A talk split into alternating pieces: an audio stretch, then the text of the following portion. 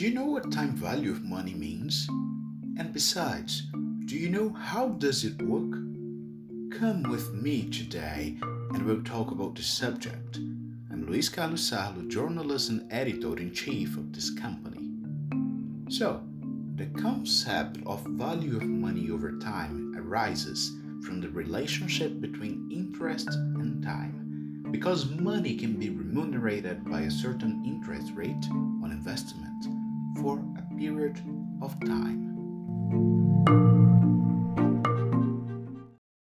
It's important to recognize that a monetary unit received in the future does not have the same amount as a currency available at present. For this concept to be understood, it is necessary to eliminate the idea of inflation. For this, it is assumed that inflation technically reflects all prices in the same way and is therefore cancelled in the period considered. So, a dollar today is worth more than a dollar tomorrow. Similarly, a dollar today has more value than a dollar in the future, regardless of the inflation during the period. This assertion stems from the present opportunity to invest this dollar for a period of, for example, two years, which will yield interest at the end of this period, having consequently greater value than the same dollar received in two years. We conclude, because money has a value over time, that the same amount in dollars at different times has another value as much as the interest rate exceeds zero. On the other hand, it can be said that this money varies over time during the purchasing power of a dollar over the years, depending on inflation and the economy, as we'll see soon below. So, what is money? According to the dictionary, money is what allows a means of payment in the form of coins or banknotes issued and controlled by the government of each country. We have to understand that money is a sum of two variables. That is, the value of money is an ordered pair between its financial value and the date on which it's being analyzed. And conception, what does it mean? Our society's conception is affected over time.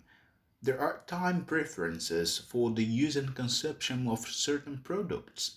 Therefore, one of the factors that influence the change in the value of money over time is society's consumption preferences. Other points of analysis for the subject are inflation and deflation, opportunity cost, risk and liquidity. The last one is the facility for an asset to be turned into cash without significant losses in value.